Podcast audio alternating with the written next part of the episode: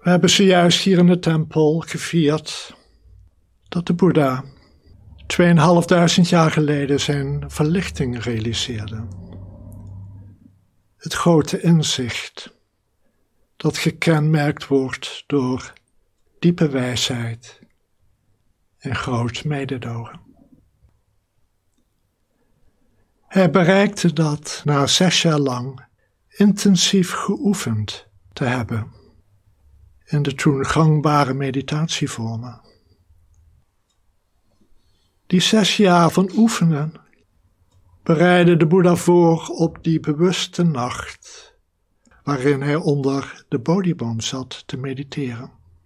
En zijn bewustzijn als het ware binnenste buiten werd gekeerd.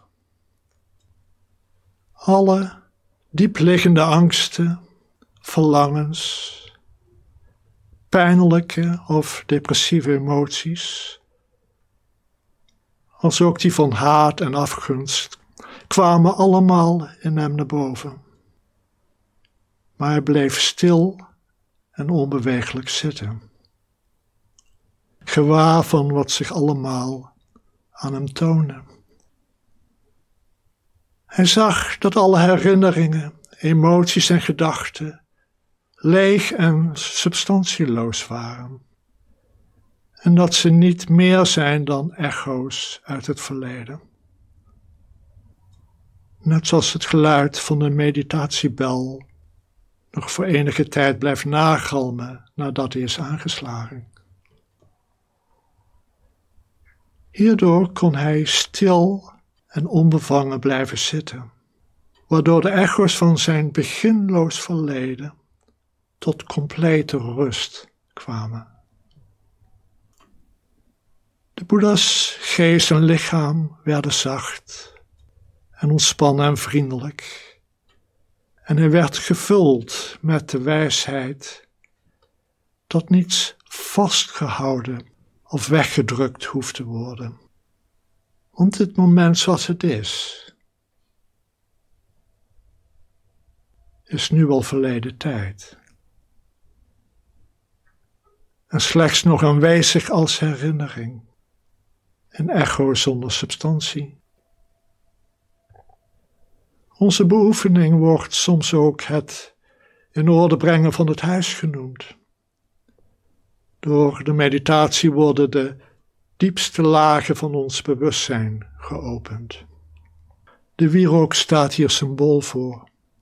Zijn geur bereikt uiteindelijk elk hoekje van de ruimte. Het verhaal over de Boeddha's verlichting vermeldt dat het in één nacht gebeurde. Voor ons zal het waarschijnlijk over een langere tijd uitgespreid plaatsvinden.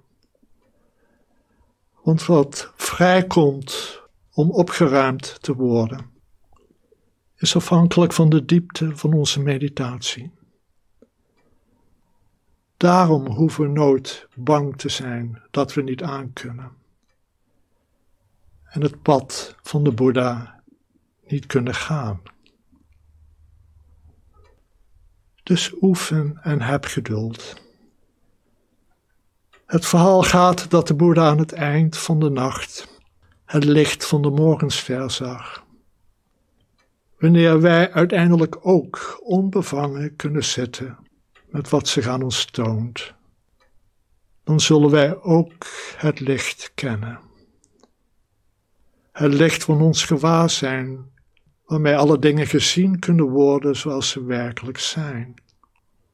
Leeg, stil en van voorbijgaande aard. En dit maakt ook in ons een diepe wijsheid en groot mededogen vrij. En worden wij zelf Buddha